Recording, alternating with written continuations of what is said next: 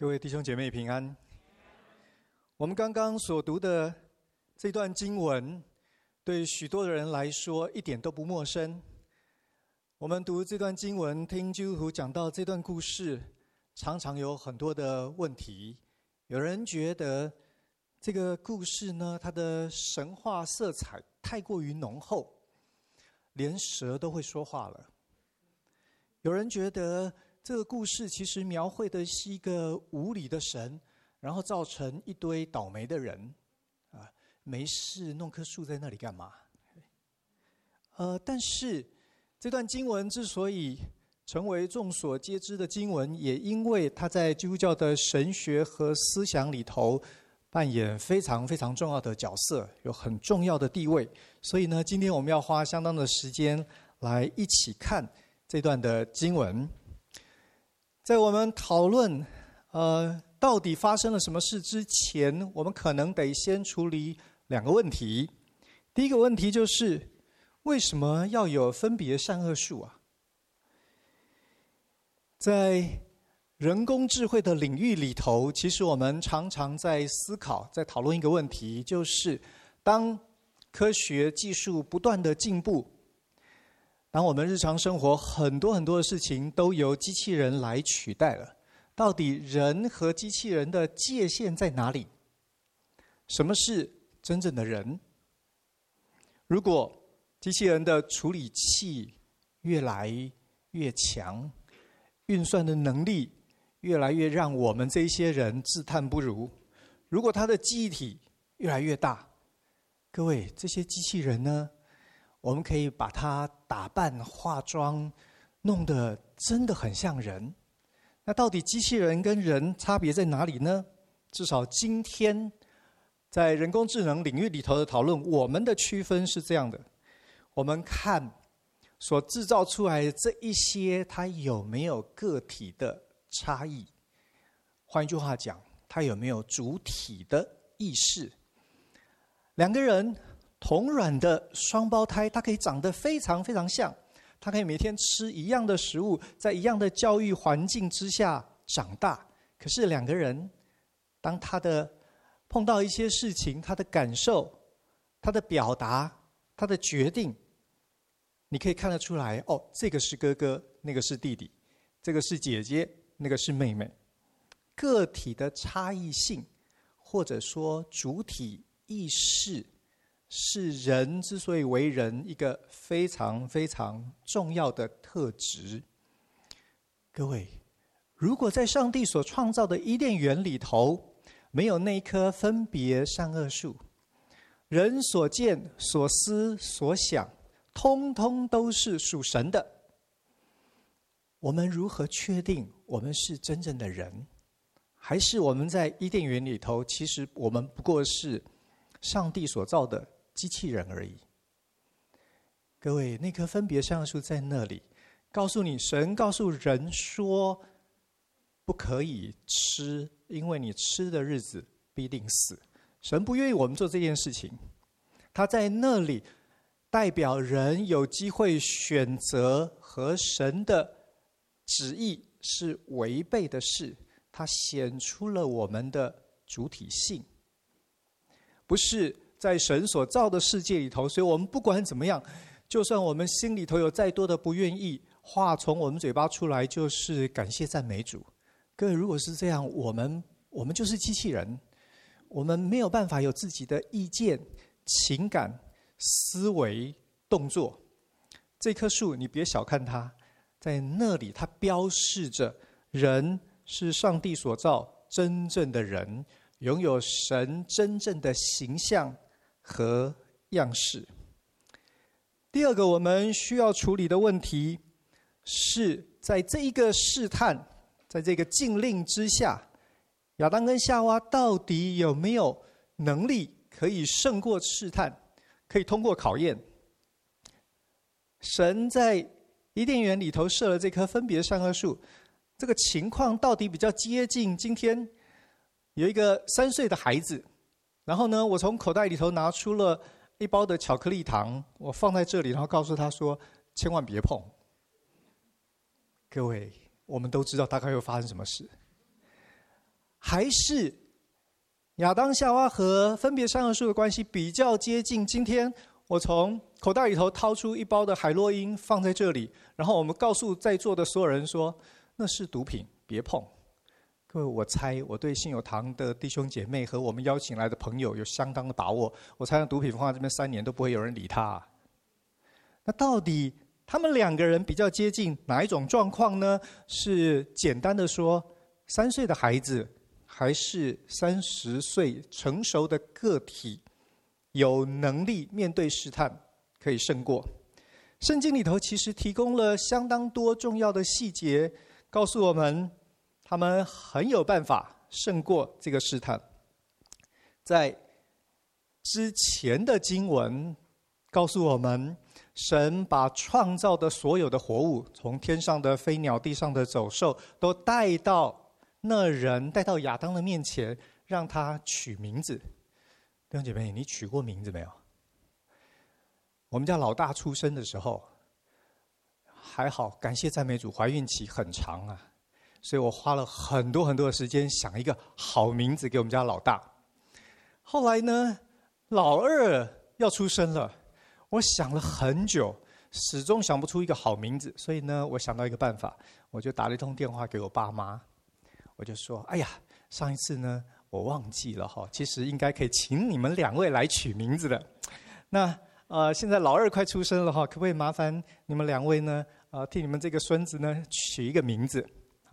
经过了一个礼拜的时间之后，我打电话回家，然后我问我妈妈说：“呃，情况如何？”妈妈说：“伤透脑筋啊。”所以呢，经过一个礼拜的呃苦思之后，她想到一个办法。她比我还聪明。她说她跑到隔壁的那个小学，她就把那个公告栏上面所有考一百分的小朋友名字都抄回来了。然后她跟我说。你呢？哦，他一个一个读给我听哈。他说：“你选选看，如果不好的话，我明天去挑那个九十九分的，还有好多啊。”各位取名字，它是一种深刻的观察，它是一种情感的呈现，它是很复杂、很成熟的一种思维。它告诉你，亚当当神把活物带到他的面前来的时候，他给每一样的生命。一个名字，从理性、从智力的角度来说，我很愿意承认他远远的在我之上。经文提到，当神把夏娃带到亚当的面前来，亚当非常的兴奋，他认出这是最合适他的配偶，这是我骨中的骨，肉中的肉。亲爱的姐妹，有弟兄会发现你。外在很美，内在良善，你是最值得他花一辈子跟你在一起的。你觉得这样的人聪不聪明？当然聪明啊，当然聪明啊。所以呢，别太小看亚当夏娃在那一个时候他们的状况。从经文里头，我们大概也可以推测出来，亚当夏娃在那个时候和神中间毫无拦阻。所以，不管你从理性、从感性，从灵性的角度，圣经告诉我们，如果在人类的历史上面，有人可以胜过试探，各位大概应该是那个时候的亚当跟夏娃，他比我们的出发点都要更优秀，他远远的在我们之前，他绝对不是三岁无知的孩子。面对那个看起来非常好吃的果子，一点抵抗的能力都没有。当我们处理完了这两个问题之后，我们大概可以来看蛇的轨迹。各位，在刚刚所读的这个经文里头，你发现蛇很厉害诶，蛇只讲了两句话，然后呢，这个事情就搞定了。我不晓得我们当中有没有人是比较呃做业务的哈，做销售的，两句话就谈成一笔生意，多厉害啊！蛇的这两句话其实非常非常值得研究。第一句话他说：“神岂是真说不许你们吃园中所有树上的果子吗？”我不知道你有没有发现，这句话背后它有一个，它描绘了一个神的形象。神是不是真的说，不让你们吃任何园中所有树上果子，通通不可以吃？各位，他在描绘一个小气的神，你同意吗？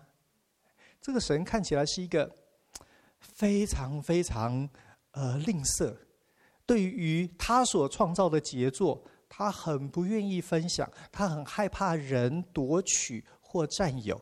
这是这句话的前提，这是这句话他希望在你的心里头，在听的人的心中描绘关于神的形象。在心理学上面有一个。呃，研究的一个课题叫做持续影响效应。我花了一点时间查哈，至少这是我查得到的呃专用的术语哈，英文叫做 continued influence effect，啊，持续影响效应。这在研究什么呢？在研究一个人得到了一个错误的资讯之后，接下去呢，针对这个错误的资讯，我们做了一些修正。弟兄姐妹，这你现在脑袋里头可以想到十几二十个例子哈。我们活在这个呃新媒体、自媒体的时代，这样的事情多得不得了啊！好多的假新闻。他说错误的资讯先出来之后呢，发布这个消息的人做更正，或者有更高的权威来提供更正的消息。心理学的研究。从一九九四年到现在，有好多的研究都说，仍然有非常非常高比例的人，或者高比例的机会，你还是受原来错误资讯的影响。持续影响效应，你知道蛇为什么讲这一句话这么重要，这么厉害？当他在你的心里头描绘了一个神的形象，是扭曲的，是错误的。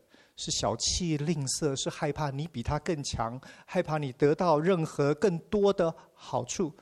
各位，接下去呢，他只要再讲一句话，你就翻船了耶。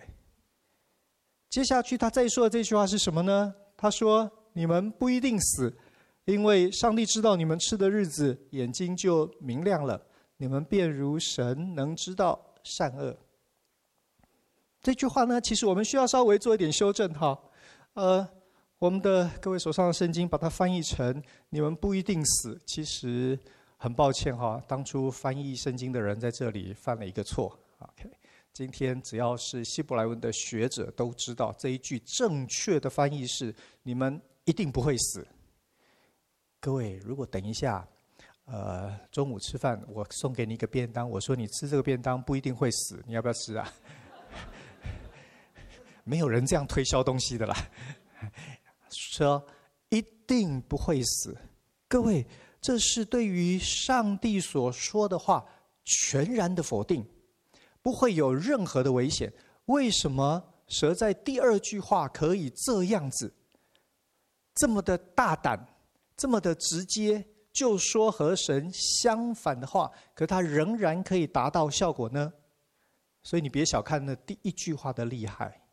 第一句话那个持续影响的部分，让人就从原来伊甸园里头那个美好的创造，他的生命就变掉了，他就开始在他的思想当中，那个神不再是美好、慷慨大方，给他所有的一切，他开始觉得那是小气的神，那是不愿意我得到更好的神。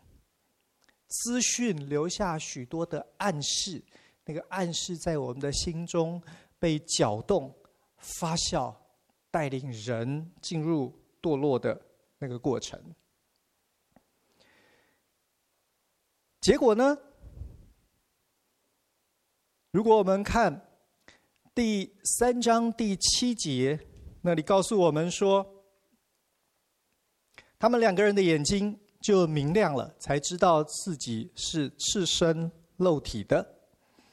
各位，罪的结果，我们读圣经如果没有非常非常的小心，呃，注意一下前上下文，我们很可能会觉得哇，这个分别善恶的果子还是蛮厉害的哈、吃了以后，人的这个视力从零点二变二点零，哎，哎，他以前没看到的，他现在发现了，原来大家穿的都是国王的新衣啊，没穿衣服，赤身露体。可是第二章最后一节二十五节告诉我们说，在神创造的时候，人本来就是没有穿衣服的。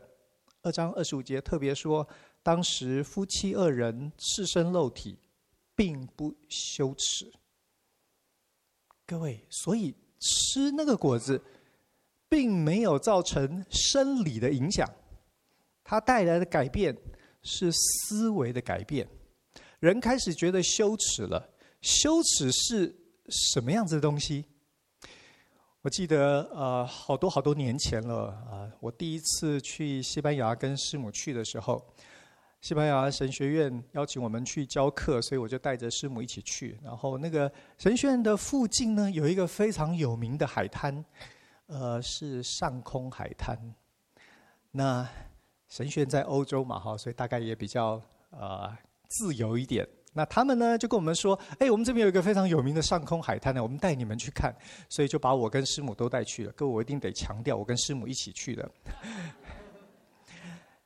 那一天。呃，那个上空海滩上面好多好多好多的人，有一个特别的组合让我印象深刻。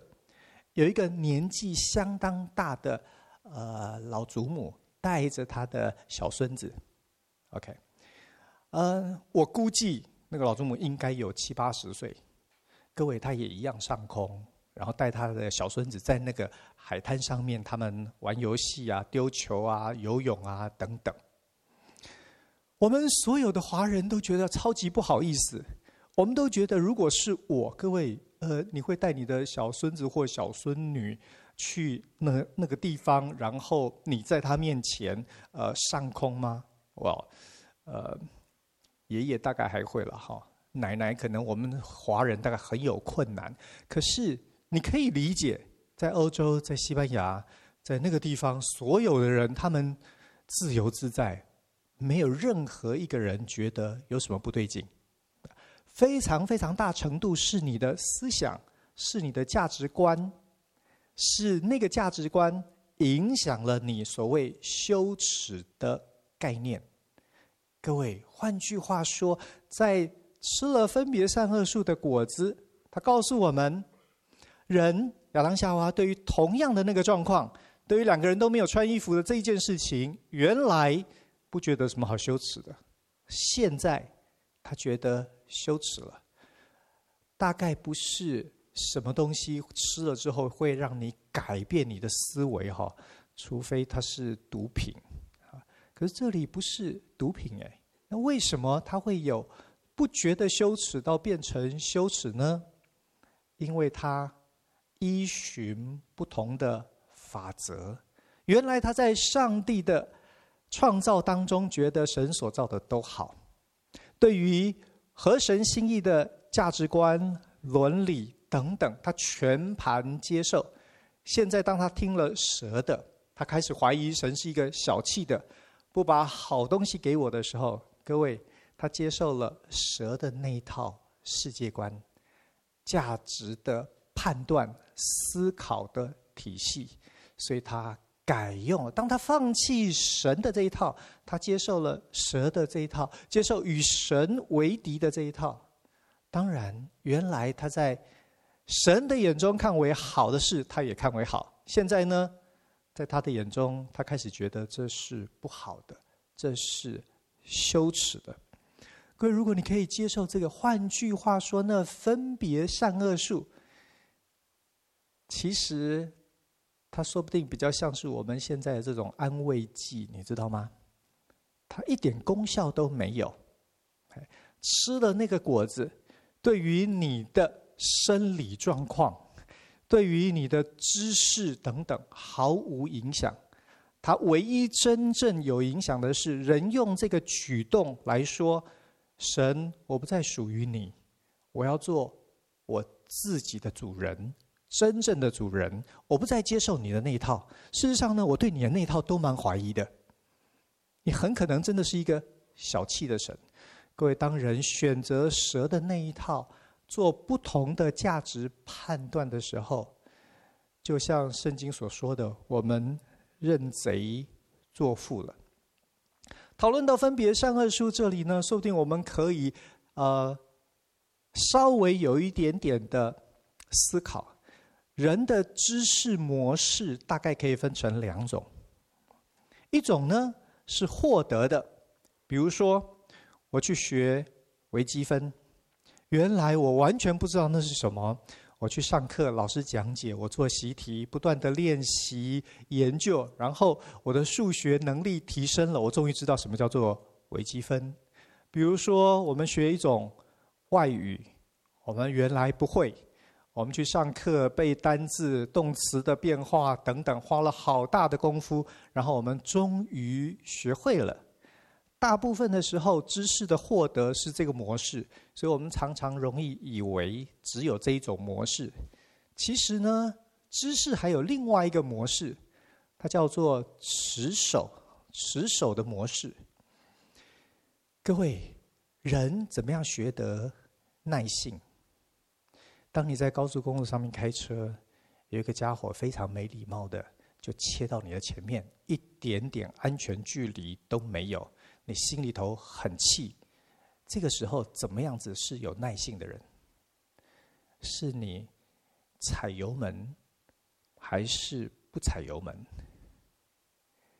我猜我们都很容易在那样那种气氛之下，你会这样超车？你以为我不会吗？所以呢，我们油门踩下去，我们也去表演一下。各位，当我们这样做的时候，我我们就失去了耐性。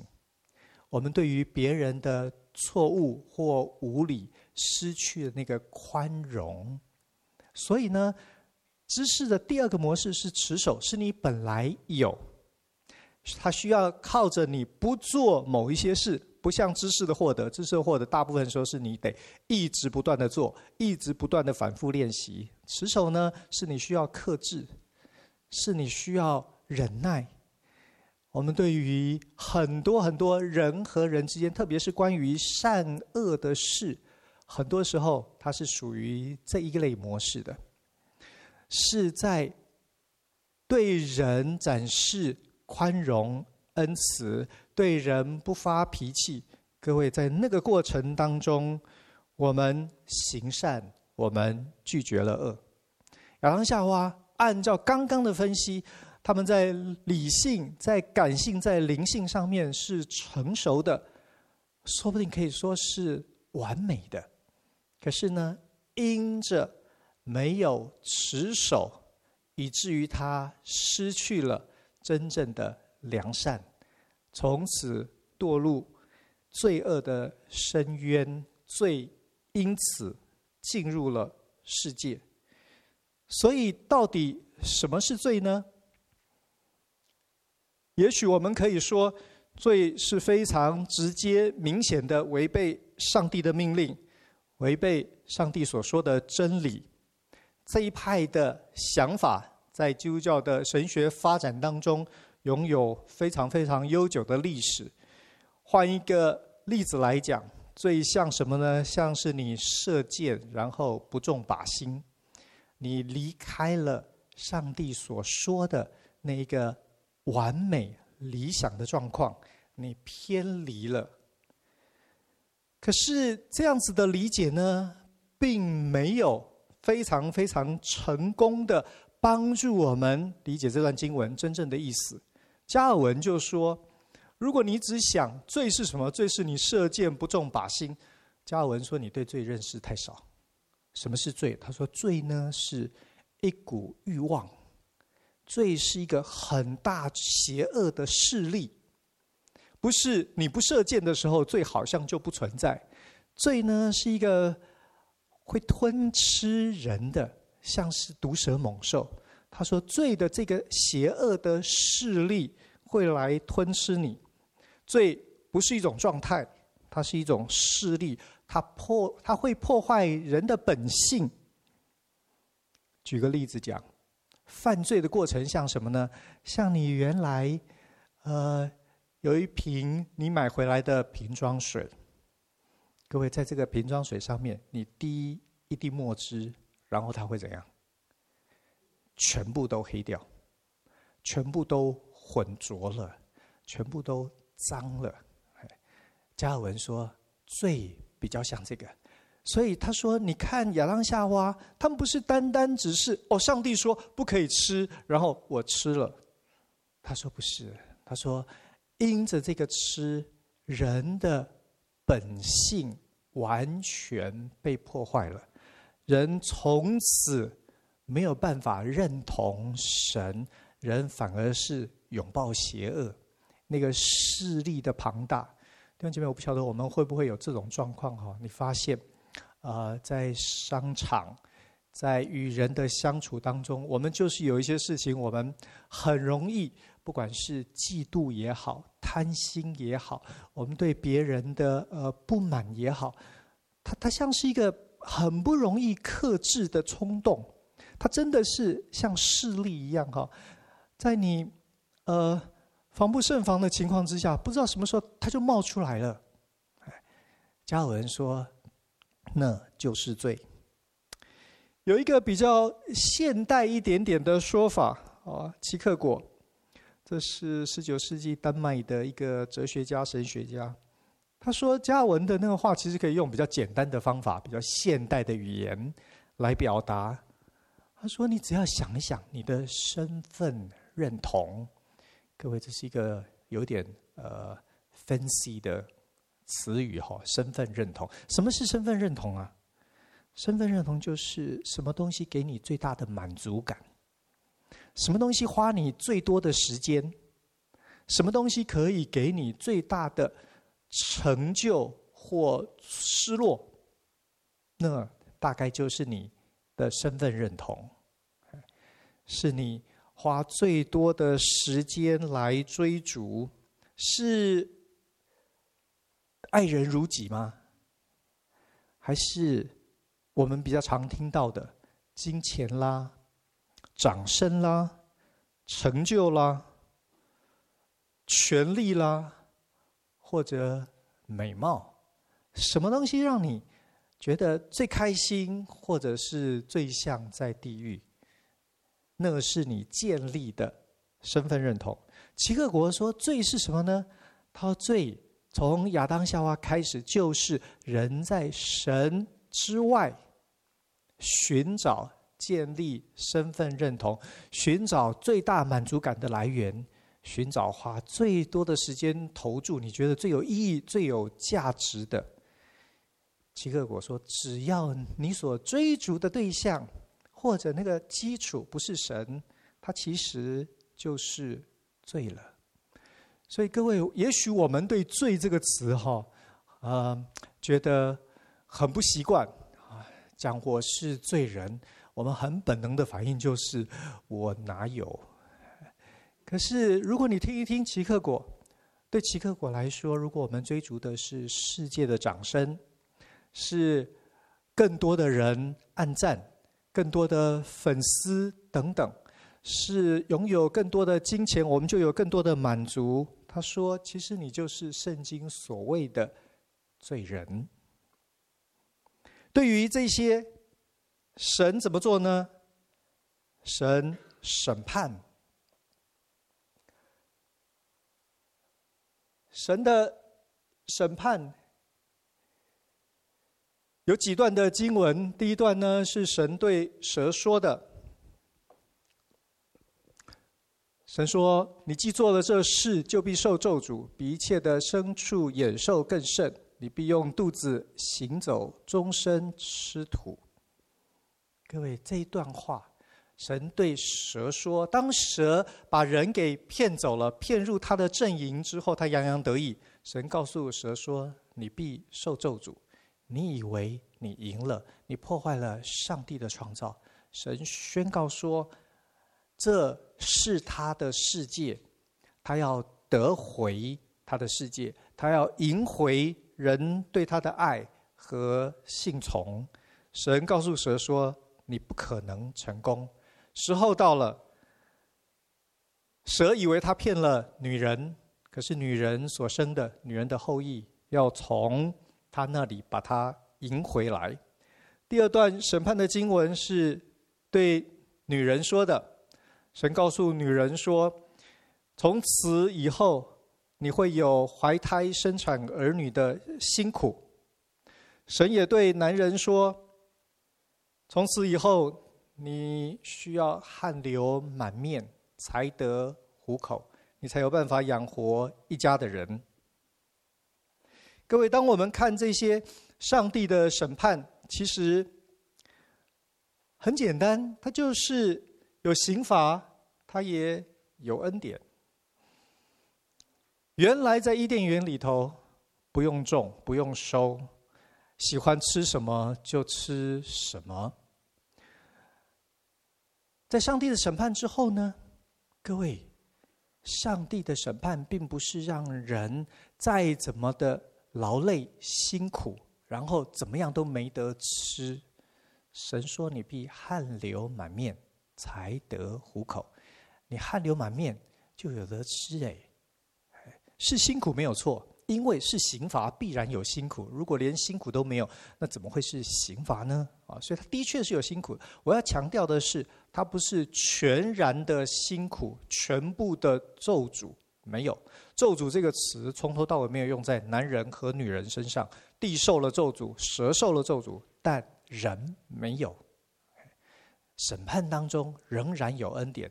神说：“你原来身在福中，不用种。”不用收，有的吃。身在福中不知福。现在，如果你汗流满面，然后你却可以像基督徒一样，每一餐我们都感谢神赐给我们丰富有余。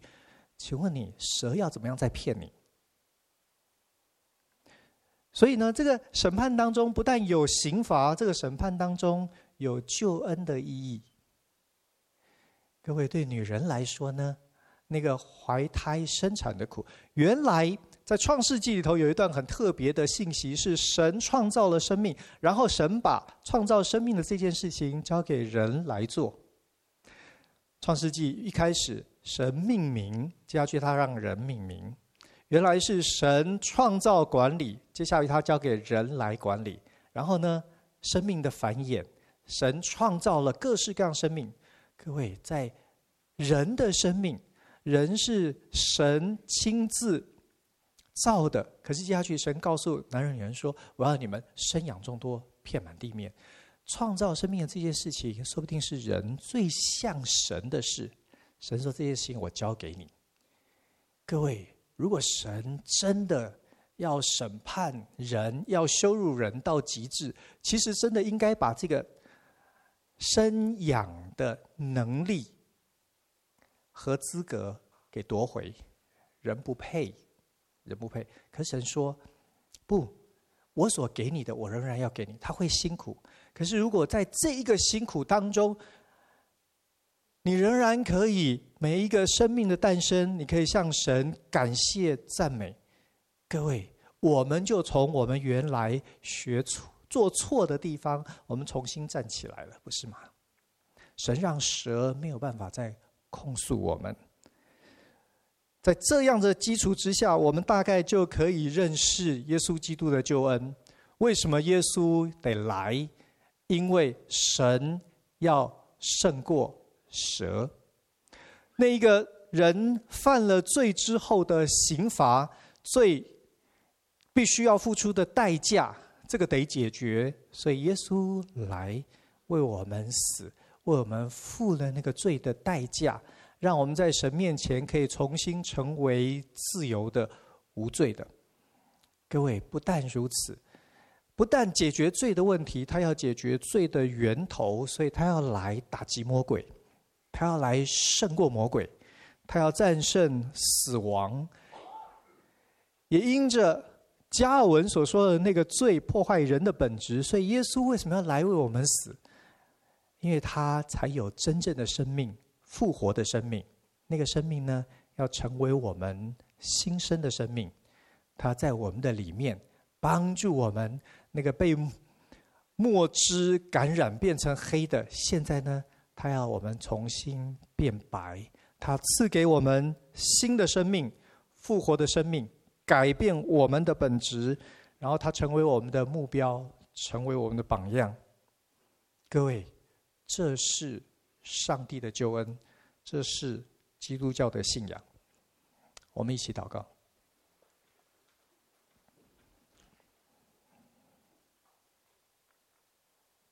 亲爱的上帝，如果你是全然的真实，在你没有虚假，没有谎言。如果你也是圣经所说完全的爱，你总是愿意成全，你总是愿意牺牲，我们就求你进入我们的心中，让我们不再需要寻找那些外在的物质也好，财富也好，名声也好。关系也好，让我们不再用这一些生命的替代品来代替你。求你成为我们的依靠，我们的安慰，我们的盼望，我们的力量。求主在我们当中寻找迷失的人、伤心的人、疲惫的人，让我们所有的人都在你的里面得安息。奉耶稣的名祷告，阿门。